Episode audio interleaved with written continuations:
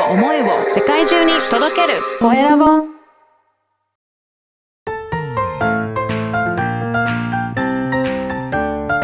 聞く力能力技術魅力があるのに伝わらない社長へ。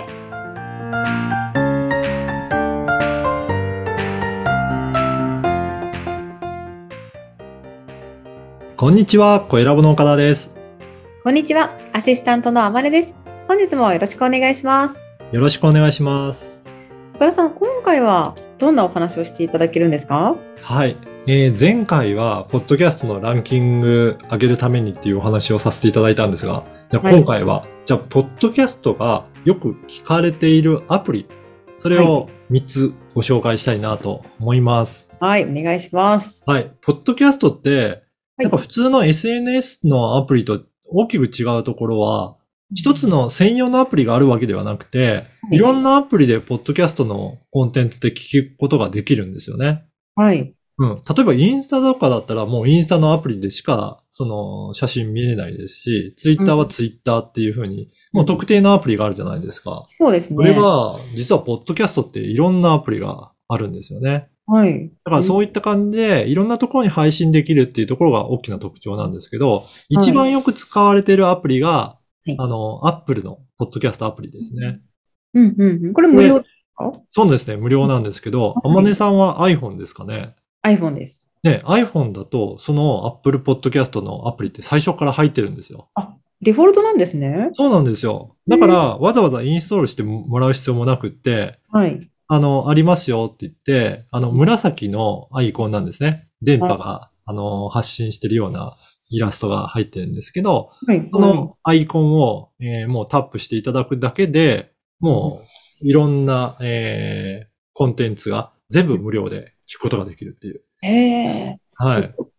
そうなんですよね。だからそれが、えー、Apple Podcast ですね。もう実は歴史が長くてですね、うん2004年ぐらいから、もう十何年以上前からやって、うん iPhone が出る前、iPod、iPod とかのその時代からもうこのアプリってえあったそうだので。ええそんなに歴史があったんですね。そうなんですよ。実は、はい。昔から聞けたアプリです。で、なのでそういった歴史も古いのと、あと iPhone の最初から入ってるアプリということで、Apple Podcast がまあよく聞かれていますので。だから、はいぜひ、えっ、と、ポッドキャストやってる方は、この Apple のポッドキャストアプリをお勧めするといいと思います。うんで、はい。2番目は Spotify です。はい。Spotify って聞いたことありますか？Spotify 聞いてる人いっぱいいますよね。ね音楽好きな人はよく Spotify で音楽聴いてる方いらっしゃると思うんですが、はい。実はこのストあの Spotify でもポッドキャストを聞くことができるんですね。うんうん。だから、コンテンツの一部として、ポッドキャストも発信されてるので、うんあの、私のお客さんなんかも音楽好きの方は、だいたい Spotify で、ポッドキャストを聞くっていう方が、おあの、いらっしゃいますね。ええあそうなんですね。はい。。なので、えー音楽好きの方におすすめする方は、えー Spotify もいいかと思います。はい。はい。そして、三つ目は、Amazon Music。こちらでも聞けます。そうなんですね。ははいい。入ってます。あ Amazon は Music ね、入ってる人も多いと思うんですが、はい実はそこにもポッドキャストを聞く機能が入ってるんですね。うん、で、Amazon Music って、えースマートスピーカーの Alexa うとん、連携していて、実ははいスマートスピーカーの Alexa に話しかけると、そのままポッドキャストを再生することができるんですよ。それめっちゃくちゃいいですよね。いいですよね。例えばこの番組だと、ポッドキャストで聞く力を再生してっていうふうに、あの、アレクサに話しかけていただくと、えーそうすると再生してくれるんですよ。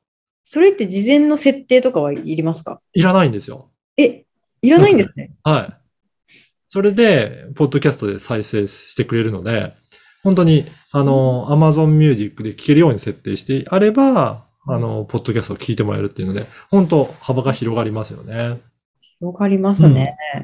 実はこの Amazon Music と Amazon の Audible っていう、うんえっ、と、オーディオブックですね。書籍を読み上げるような、えーうんサービスもあるんですが、そこの中にも、ポッドキャストのコンテンツは入っているので、はい。 Audible 聞く方は、えー Audible のところでポッドキャストも聞くことができます。うーん。